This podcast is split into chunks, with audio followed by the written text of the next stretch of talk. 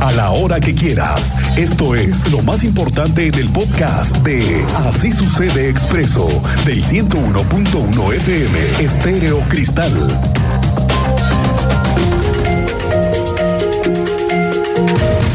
Bueno, déjeme le cuento que ha sucedido un hecho lamentable aquí en Amialco esta mañana, porque un grupo de personas dedicadas a prestar el servicio de taxi de manera irregular, de estos taxis piratas, ya ve usted que hay muchos circulando en algunos otros municipios y en la zona conurbada, ¿eh? yo los he visto, que son blancos, no traen placas de taxi, pero ¿qué tal dan servicio? Eh? Bueno, pues estos taxis pirata en Amealco agredieron a personal de la Agencia de Movilidad del Estado y los hechos nuevamente se desarrollan en la comunidad de Santiago Mezquititlán. Santiago Mezquititlán, ahí en Amealco, no es la primera vez que tiene problemas y que ocurren hechos violentos con funcionarios públicos. Ya una vez, ahí también intentaron prenderle fuego a un funcionario de la Comisión Estatal de Aguas por la disputa de un pozo. Y es que los inspectores fueron a hacer un operativo de revisión porque en esa zona operan grupos de taxis que no lo son, no tienen placas, no hay concesión y lo hacen de forma irregular. Y hay un porqué porque también no hay suficiente transporte para esa zona.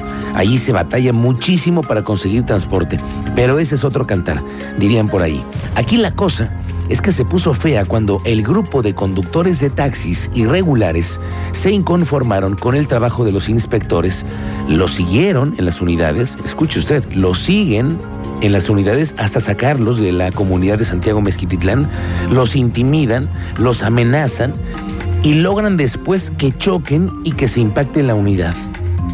Quedó volcada y con severos daños. Fueron atendidos inspectores de la agencia. Hace un momento acaba de dar un comunicado a la Agencia de Movilidad del Estado de Querétaro en el donde confirma que uno de sus inspectores está lesionado, que no ponen en riesgo su vida las lesiones, afortunadamente, que hay dos patrullas de la Dirección de Supervisión que resultaron con daños materiales y aquí comienza eh, la batalla de la MEC para ver si resuelven este problema que tienen en Santiago Mezquititlán, en Amialco, en El Marqués, en Colón, en Pedro Escobedo, donde hay muchísimos taxis pirata, solo que la autoridad parece que ahí está rebasada. Bueno, pues ya se supo que el gobierno tiene lista ya la estrategia para la compra de las nuevas unidades del transporte público que van a permitir su uso en los nuevos carriles de 5 de febrero y esperemos que estos camiones sí sean los que requerimos para darle el brinco, ¿no? Al siguiente nivel, porque con esos camiones que han estado trayendo, que dice que para atender la falta de frecuencias están calurosos, incómodos y ya le de lo feo ya ni le digo. Tú sabes cómo viene el proyecto de las nuevas unidades de esta compra. Andrea Martínez, muy buenas tardes, bienvenida. Buenas tardes y también a toda la audiencia. Pues así es, en junio ya habría un ganador en el concurso de licitación que se encuentra en proceso para la adquisición en una primera etapa de eh, pues 120 nuevas unidades de Crobús que circularán exclusivamente por los carriles confinados de paseo 5 de febrero, así lo informó el director de la Agencia de Movilidad del Estado de Querétaro, Gerardo Juanalo Santos, quien, bueno, pues aclaró que será hasta entonces cuando se pueda conocer la inversión que se destinará para la compra de estos autobuses. Aunque no dio a conocer el número, destacó que eh, justamente en esta primera etapa participan varias empresas en este concurso de licitación. Escuchemos esta información que nos compartía el director de la Agencia de Movilidad del Estado de Querétaro. Pues mira, la ley es muy clara en los tiempos y naturalmente puede puede, no hay una, no hay una fecha o un tiempo determinado para poder llevarla a cabo. Pero digamos que para Sí. mediados de año ya podría haber, eh, pues, Sí, pues bueno, eso es lo que nosotros esperamos, ¿no? Pero sí hay que respetar el proceso de la propia licitación.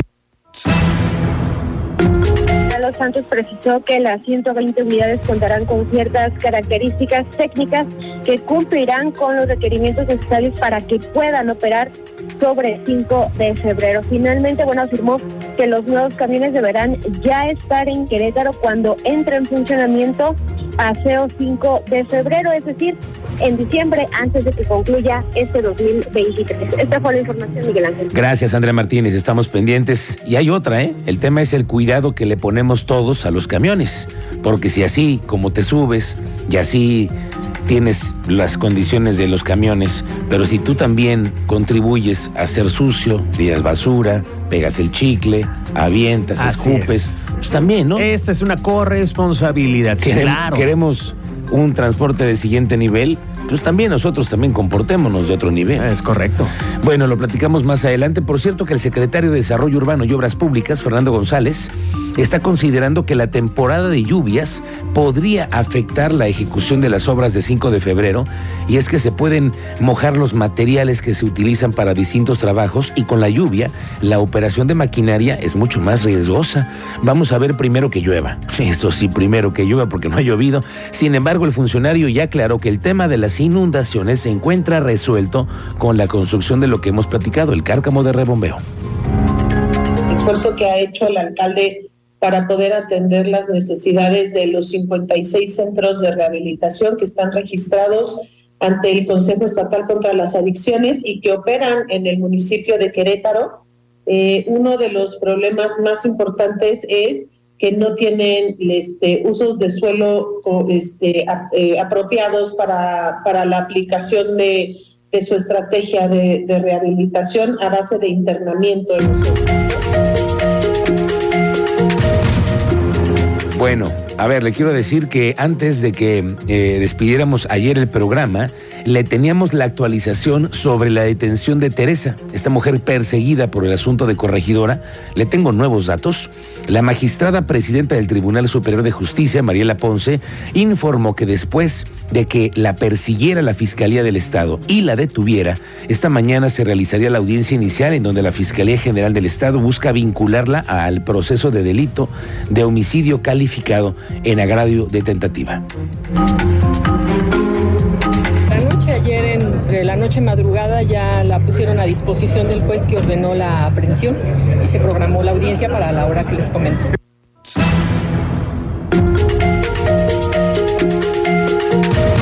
Vamos con el añejo tema, pero que sin duda persigue a la rectora de la Universidad Autónoma de Querétaro, a quien por cierto cada vez escucho más su nombre rondar por los corrillos políticos con el tema de su posible aspiración. ¿eh? Ya ves que salen de rectores y les gusta continuar, buscarle. Ya hemos visto mujeres Dolores Cabrera fue una ex rectora que de inmediato quiso ser presidenta municipal. Ya vimos a Gilberto Herrera que hoy es senador. Sí. Y mira, la rectora además también tiene, tiene mucha, mucho movimiento, tiene mucha influencia sobre la, la comunidad estudiantil. Vamos a escuchar. Pero lo que sí le digo es que antes de cualquier cosa que piense la rectora y su equipo, sus estrategas, que la quieren posicionar en algún lado, antes de todo ello, hay un tema que la rectora la impulsó en la pandemia y que la hizo generar un compromiso permanente, el de la vacuna, que no está. Eso sí es un hecho. Al día de hoy, jueves 4 de mayo del 2023, la dicha vacuna no está. Eso sí es un hecho. Bueno, pues la rectora de la universidad hoy afirmó que la investigación y desarrollo de la vacuna Kivax, que sigue en marcha, que están esperando los resultados del primer prototipo tras el anuncio de la titular del CONACIT sobre la vacuna patria. Dijo que no se ha informado la plataforma molecular y bueno, ella dice, hay una comparación sobre la inversión, porque la, la vacuna de Kivac lleva 13 millones de pesos en investigación y mientras tanto la patria costó 900 millones de pesos. es que eh, al menos con esto que pudimos hacer ahora, eh, tenemos buenos prototipos que tienen la esperanza de poder seguir adelante siempre que llegue el recurso. Entonces, pues hay, hay que seguir, hay que seguir tocando puertas, y hay que seguir remando contra corriente, pero sabemos que tenemos un buen proyecto en las manos. Y este, eso en cuanto a Kivax, ¿no? Eh, eh, sigue viva, pero, pero bueno, es, hay que, hay que buscar. Y en cuanto a Patria, pues lo que te digo, o sea, no, no te podría decir más allá de que no conozco los resultados, por lo menos eh, este, un informe técnico detallado que se pueda valorar, este, porque pues el, el, el mero costo de la vacuna Claro. no nos dicen, no nos dice mucho más, ¿no? Y, y el hecho de que digan ya está lista, ya la aceptó Cofepris, ya la aprobó y listo, vénganse a vacunar, me parece que no, necesitamos saber pues estos detalles que Vamos contigo, Teniente Mérida, ¿cómo te va? Muy buenas tardes. audiencia para platicarles que esta mañana hubo dos incidentes las vías del tren. Una fue en Santa María Magdalena y otro en el municipio de, de Colón. En ambos casos, los conductores intentaron ganarle el paso al tren, resultando pues con eh, uno con lesiones graves, el de Colón, fue trasladado a un hospital, y el otro afortunadamente únicamente cuantiosos daños materiales, tomando conocimiento las autoridades, no respetar el paso de las vías del tren en Avenida Hidalgo, en Santa María Magdalena y en la carretera estatal 100, municipio de Colón. Eh, tenemos detalles más adelante y el parte de novedades. Gracias, Teniente Mérida. Estamos pendientes al rato. Oiga, fíjese que hoy el gobernador Mauricio Curi nuevamente se refirió a un tema que hemos escuchado por muchísimos años.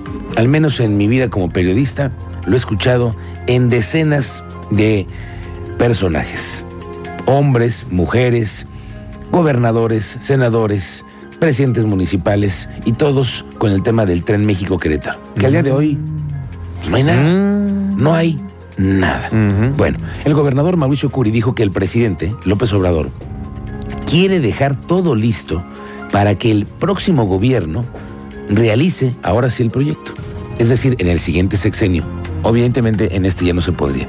Pero que ahora están dejando todo planchado para que lo que siga sea el tren México-Querétaro dijo que hace 10 años este proyecto tenía un costo de 50 mil millones de pesos. Se desconoce si será de alta velocidad, cuáles son las características, pero lo que ya dice el gobernador es que hay acuerdos que se hicieron con la jefa del gobierno de la Ciudad de México para la liberación de una parte de la vía de Palmillas Querétaro. Desde el 5 de febrero que el presidente estuvo, tiene mucha intención de apoyar para el 5 de para el, tren de alta, que no, que no sabemos si sea de alta velocidad. Estuve con el secretario de Comunicaciones y Transportes hace unos días también. Él va a venir en los próximos días también para platicar. Y ahí los acuerdos que hicimos incluso con la jefa de gobierno es que nosotros nos ocuparíamos de la liberación de la vía de Querétaro, de todo lo que es de Palmillas a Querétaro, pero habrá que ver primero el proyecto. Yo me acuerdo cuando estaba yo en Coparmex, andaba el proyecto en 50 mil millones de pesos. Ahorita, bueno, eso fue hace 10 años.